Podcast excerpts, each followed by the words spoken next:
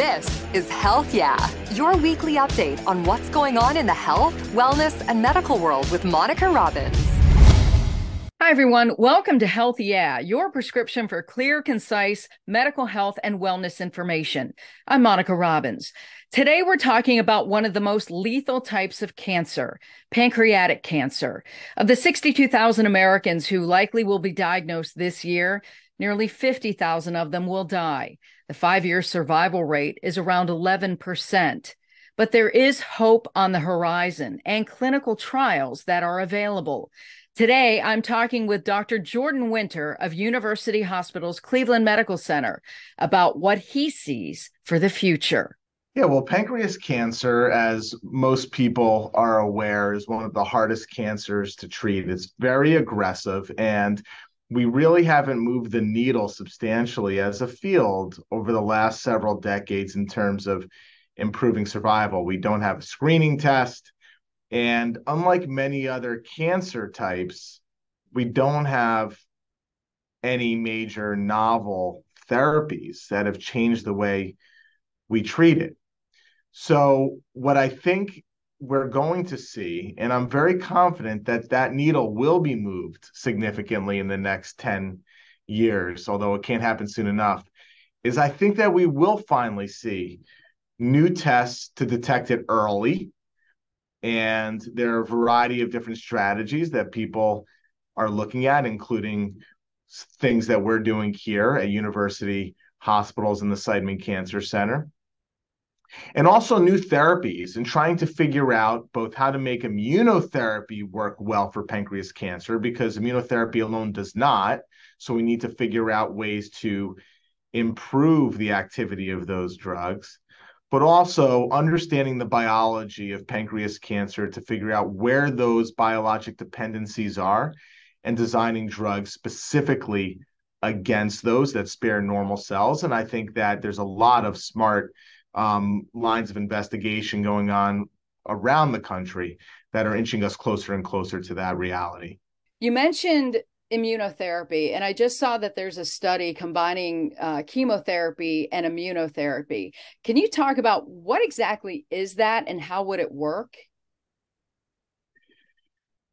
Yeah, so um, immunotherapy tries to activate the immune system, the patient's own immune system, to kill the cancer. The cancer has devised ways, as it has evolved over many years in the patient's body, to actually put up a force field and suppress the patient's own immune response. And there are now strategies to reactivate those immune cells against the cancer that work in other cancer types, but they don't seem to work well in pancreatic cancer. And so the next generation of therapeutic strategies for pancreas cancer will explore ways to further activate the immune system. And one strategy involves chemotherapy where if you can destroy cancer cells and cause the cancer the dead cancer cells to express certain proteins that that could activate the immune system. Um, but uh, others are looking at doing the same thing with radiation therapy as a way to activate the immune system. Um, and uh, and still others are ways uh, others are are looking for ways to actually target the immune cells themselves and uh, and and um, induce them to become more virulent and aggressive and active against the cancer cell. So those those adjuvant therapies would not be chemotherapies. They'd be different biologic therapies that are based on new biologic insights about how these immune cells work in the tumor. So now that Seidman has expanded its lab and is doing more with CAR T cell therapy, are you hopeful that that may be able to translate into pancreatic cancer treatments?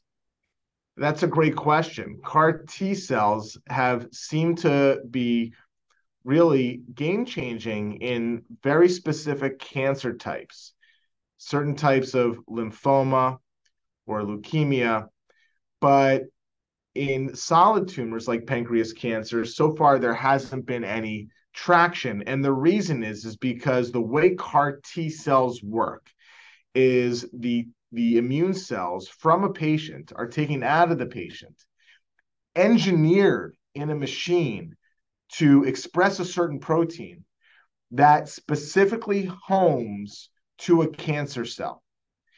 And the way it does that is sort of through a lock and key mechanism where the T cells, the CAR Ts express the key and they're looking for the lock on the cancer cells. And while those lymphoma tumors that are susceptible to CAR T cells are sensitive because all those cancer cells have the same lock. Pancreas cancer is different. Every cancer cell has different locks. So, how do you design a CAR T to kill all of the pancreas cancer cells in a patient's body when their key doesn't open up the door to all of the cancer cells? And so, the strategies that we're employing at university hospitals are trying to figure out ways to um, to create CAR Ts that have multiple keys so that they can attack a diverse or heterogeneous cancer or cause those to continue this analogy further to cause those cancer cells to all express a common lock and we are starting to think of ways and test experimentally strategies that might allow us to achieve that goal. And hopefully, we can take those uh, those experimental innovations and quickly translate them to the clinic in trials within the next couple of years. Something else that's uh, that a lot of people may not understand is, you know, you often think of surgery when you think of any type of cancer, but when it comes to cancer of the pancreas, it, the surgery is not very easy. It's it's incredibly difficult. Are there advancements in the type of surgery that can be done? And if so, what are they? And is there anything else in the future that you think uh, you're working toward? Well, there are some advances in surgery. A lot of that um, is around allowing us to do the operation safer and getting patients through the recovery um, quicker and um, and overcoming any setbacks or complications. And we've been able to achieve that by doing a high volume of this operation. So it's something that our team is very good at. And I emphasize the word team.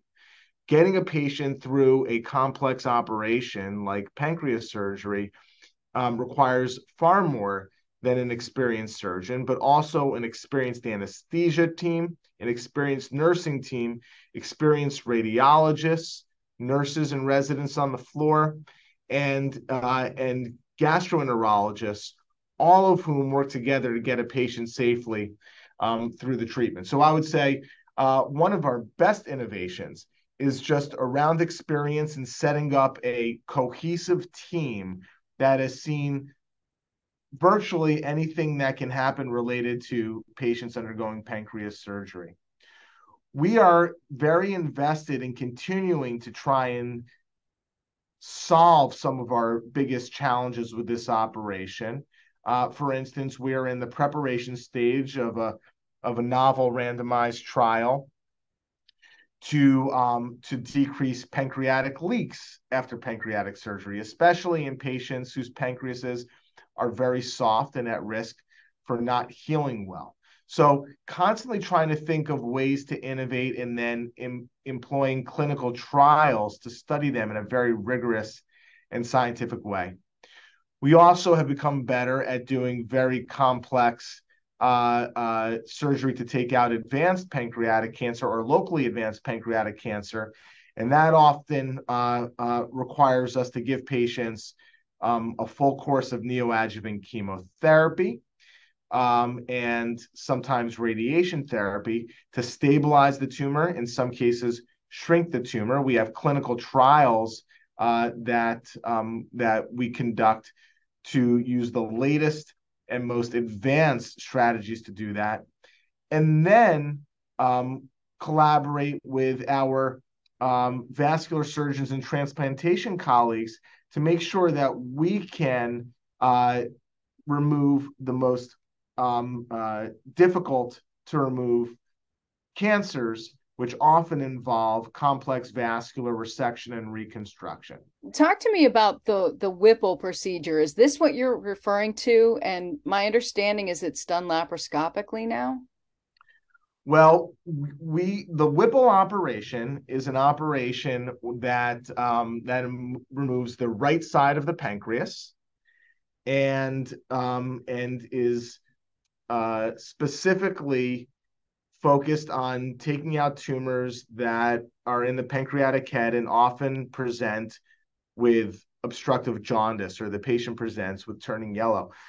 Those operations involve taking out the head of the pancreas taking out the first portion of the duodenum and the bottom portion of the bile duct, and then doing a reconstruction where we reattach the remaining pancreas bile duct and also reimplant the stomach so that we restore gastrointestinal continuity. That's the Whipple operation. The complex term is pancreaticoduodenectomy, uh, which means you remove the pancreatic head and the duodenum. The um, tumors that occur on the left side of the pancreas are uh, removed by an operation called a distal pancreatectomy, and the spleen is removed that removed with that.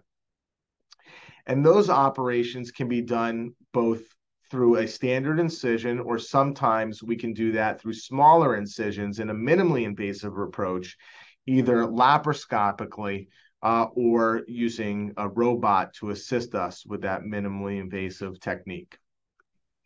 What is your advice to patients who, you know, present, um, especially if they're also given the opportunity of a clinical trial? And how many clinical trials are you are you doing now at, at UH relating to like clinical trial medication, like Heather was taking? Yeah, so when we think about clinical trials for for any cancer type, especially one as challenging as pancreatic cancer, it's really important to have a clinical trial that is available for each and every patient. And what's important for patients to understand is that clinical trials have very specific eligibility criteria. In order to best understand whether treatments work, we need to ensure that the uh, that the patients who enroll in the trial have some commonality so that we can really understand the variables involved and test a very specific question. So, patients with advanced or stage four pancreas cancer, meaning that it has spread, are enrolled into a trial together and separately from patients who have early stage pancreas cancer. Um, so, we try and have a clinical trial for each different stage patients who have localized disease who require neoadjuvant chemotherapy to stabilize or shrink the tumor before surgery. We have a, a clinical trial specifically for those patients where we are um, combining chemotherapy with a novel uh, a drug that targets pancreas cancer metabolism. And then we have trials like the one that Heather was enrolled in for patients with localized pancreas cancer that's still advanced. So it's involving the blood vessels to try and shrink the tumor so that we can safe, safely remove it. And that was involving a different metabolic modulator combined with chemotherapy. We also have trials dedicated for patients with metastatic disease.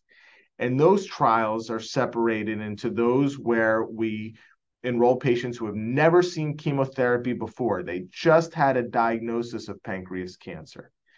And separate trials with patients who have received chemotherapy and now they're seeking out opportunities for next line therapies, or we refer to them as second or third line treatments. And we have trials dedicated to that.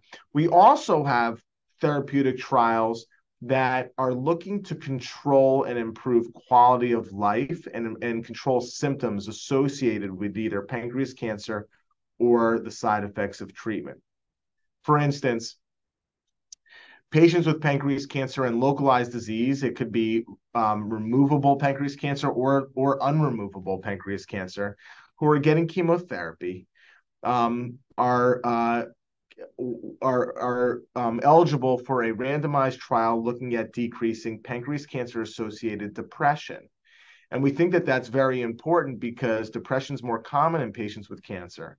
And it's more common in patients with pancreas cancer than any other cancer type. And if we can reduce the incidence of depression in, in our patients, we actually will um, be able to secondarily reduce depression in their providers because there's an increase in depression in, in, in care providers of patients who have depressed um, uh, uh, patients that are, they're taking care of.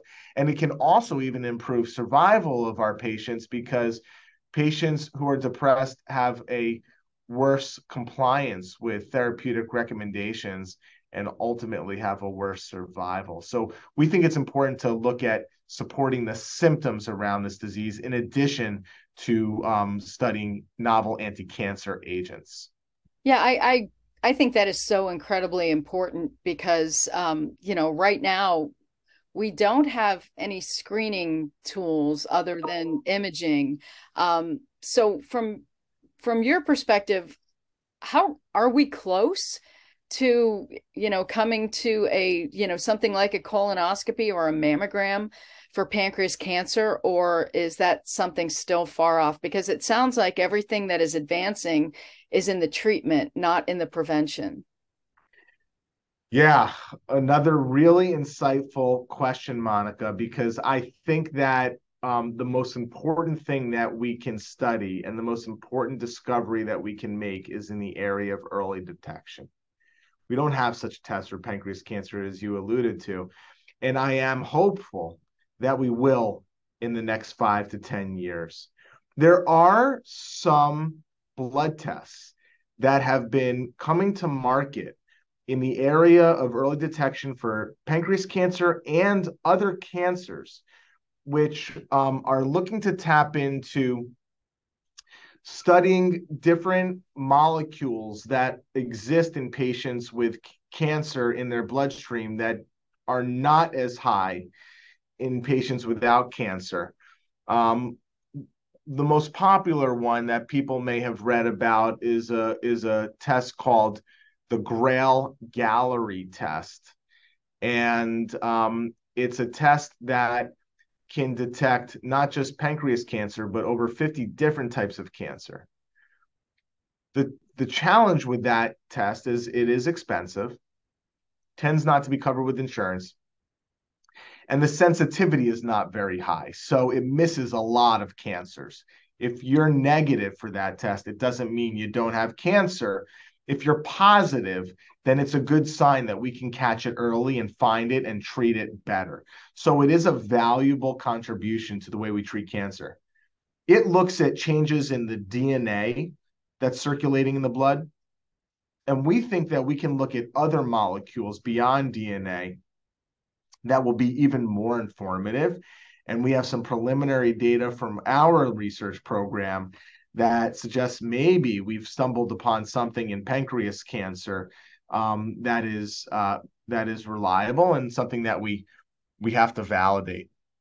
My fantasy is that not only will we have a test that can detect pancreas cancer in the blood, but that we'll be able to detect it using a non-invasive, easy to uh, to sample blood test similar to uh, a glucose test strip um, to that diabetics routinely use. People think of that type of test and are um, have reservations about it because of the scandal and um, and downfall of Theranos and um, and how that technology didn't pan out. But I think that that may have been a false fail because I do think that it is possible for us to get there. And I'm hopeful in the next 10 to 15 years, we will have such a test. When someone is diagnosed with uh, pancreas cancer, obviously it's no wonder, like you said, the depression is higher because it is for many a very lethal diagnosis. Do you think there needs to be a change in the way doctors discuss this cancer with people and and that goes back to when you get the original diagnosis that you even have pancreas cancer. I, I can't imagine. Is there a better way of telling people that, or is there a better way of explaining? But look, everybody's different, and there's different ways of treating it. What's your take on that? I think talking to patients about their diagnosis and their prognosis is one of the most difficult things that a surgical oncologist or any oncologist does. I have these conversations with patients and their families. I spend a lot of time talking to them about it. I try and listen and answer their questions and understand what their fears and what their interests and their goals are. It allows me to direct my message in a way that I think that individual patient wishes to have that conversation. But when I have those conversations and I have residents or students or trainees who observe that, and I spend time talking to patients about it, I'll often comment that I think that that conversation that we just had took more skill than doing the Whipple operation that that patient had. And I really believe that. It is very hard to do. And the first step is for doctors to realize how important those conversations are. Also, maybe the patient actually hears only 50% or even less of what we say that first time because their mind is going in a million different places and they're thinking about their mortality and other concerns. And what they do here, they may not in, be interpreting it the way we intend for them to interpret. So we have to pause. We have to ask them to tell us, retell what they understand. Specifically, to answer your question about stage, it is important for people to understand what stage they are. That's a an objective piece of information that patients really should know. But I think the most important thing for doctors to communicate to patients in general when it comes to pancreas cancer is to communicate um, a realistic portrayal of what they're dealing with. You cannot make difficult decisions unless you truly understand the facts as your surgical or oncology team understands them. So be realistic and honest and don't shy away from the truth. But at the same time, communicate a strong sense of hope. So being realistic and optimistic at the same time when you're talking about pancreas cancer is a very delicate dance that requires years of um, attention to get to the point where you're doing it in a way that is empathetic and helpful to patients. And I'm still working on doing that. It is like I said, one of the hardest things that we do. I know that obesity and smoking are a couple of the risk factors, as well as, you know, maybe some genetic disposition for pancreas cancer. But is there anything you wish people would keep in mind uh, when it comes to this type of cancer? Because we know that 62,000 people will be diagnosed with it this year, and up to 50,000 of them will likely die. Um, those are not good odds. You know, that's obvious there, but I'm curious to know if, if there if there is no screening test, is there a way for people to just be more aware of potential symptoms that are very stealthy and you know most of us are more likely to ignore what what do you wish if you saw your patients you know 6 months earlier before they were diagnosed, what would you have liked them to tell you then? Well, six months makes a difference with this disease. If we can capture all of our patients with pancreas cancer six months earlier than they were diagnosed, we will save a lot of lives. So that is the time frame that we're looking to improve to. And um, and with pancreas cancer, there are some telltale signs that are not specific but are associated with the presentation. The three syndromes that sort of cluster around this disease um, are we talked about depression. So often depression precedes the diagnosis of pancreas cancer, which is interesting. Patients aren't just depressed because they know they have a bad diagnosis.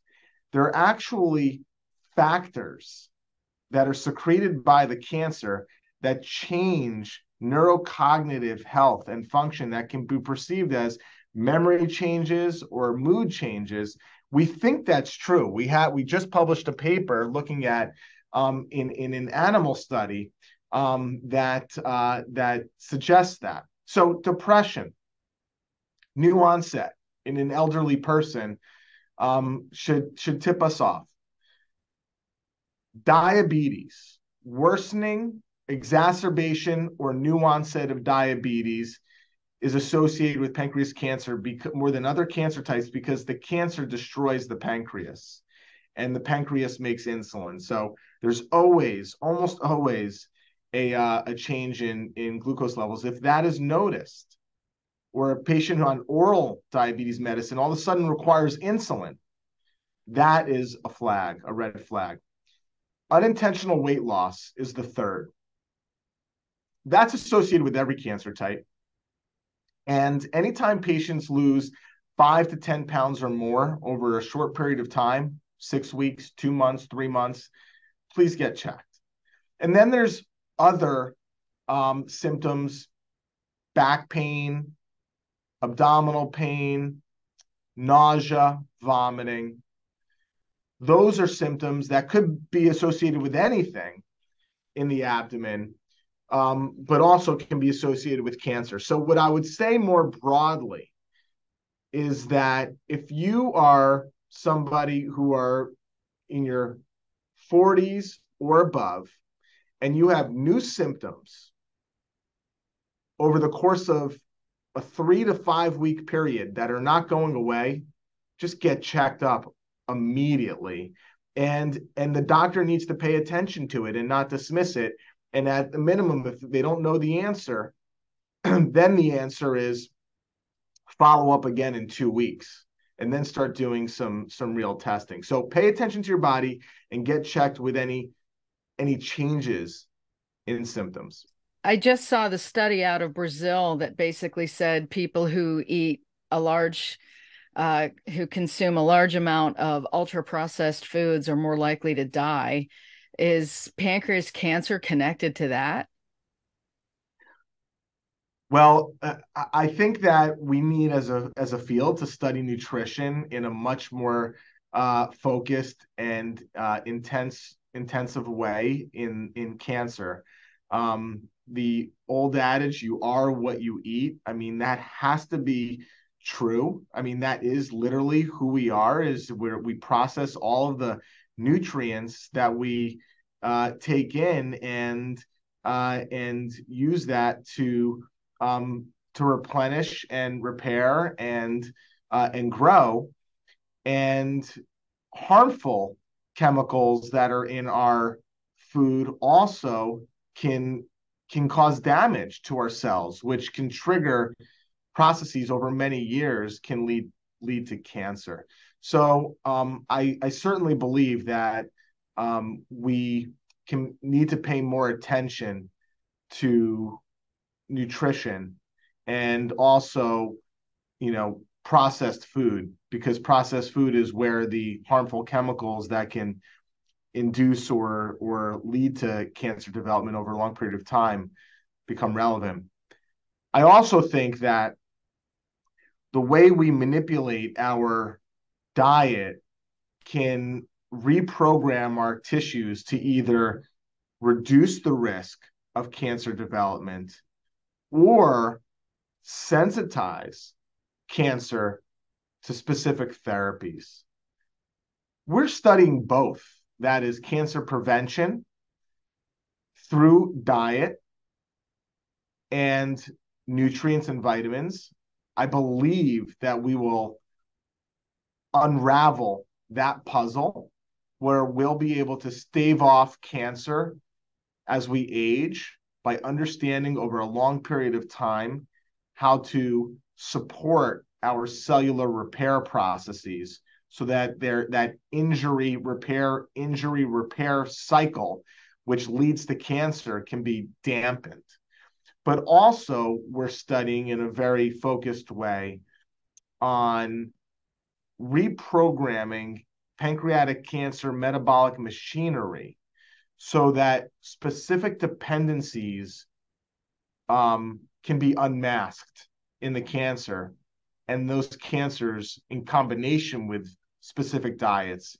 are rendered susceptible to targeted therapies so we're looking specifically, for instance, at a ketogenic diet, and we find anti-cancer properties in mice very effectively um, uh, against pancreatic cancer um, when mice are fed a ketogenic diet. And then we are now figuring out what biologic changes occur on that diet and how to pair that diet with specific therapies that really cripple the cancer. So more to come on that. I'm not making any recommendations form formally um, in that in that space, but feel very confident that we will um, make discoveries in the coming years where ultimately we can change the paradigm both in terms of prevention and treatment. From your perspective, what do you expect to be the biggest advancement in the next three years? I think the biggest advancement is going to be around early detection.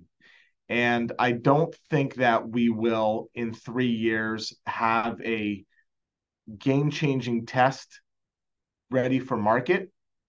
But I do think over that time, we will have a series of promising lines of investigation that'll be closer and closer to getting tested in the clinic such that maybe three to five years following that, we will have early detection tests um, begin to creep into the um, routine care of our patients with pancreatic cancer. So, so I think that we're likely to make progress in the area of early detection faster than therapy.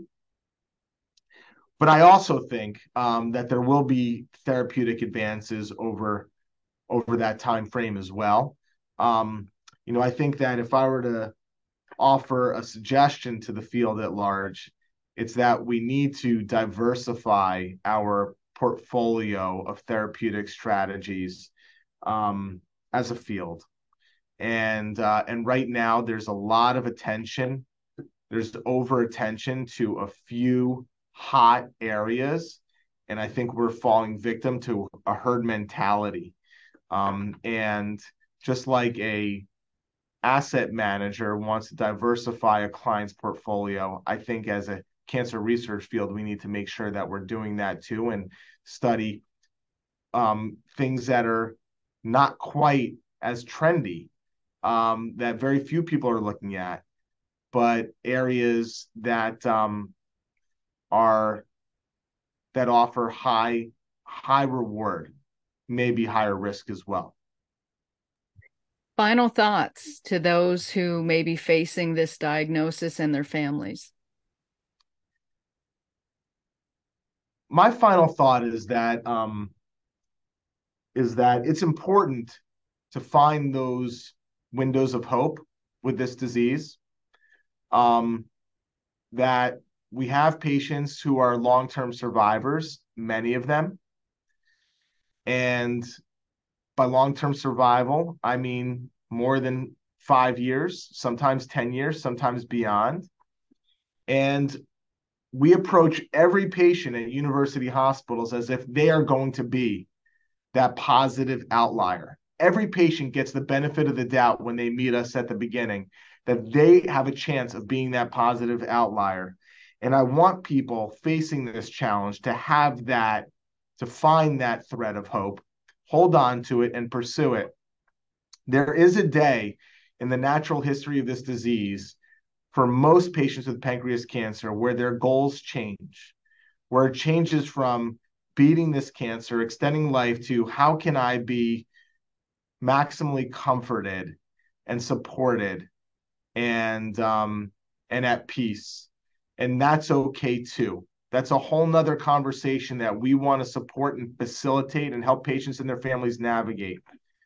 But before that switch, when patients are first getting that diagnosis, I want patients to know that there is hope, that um, miracles do happen, and I have seen them.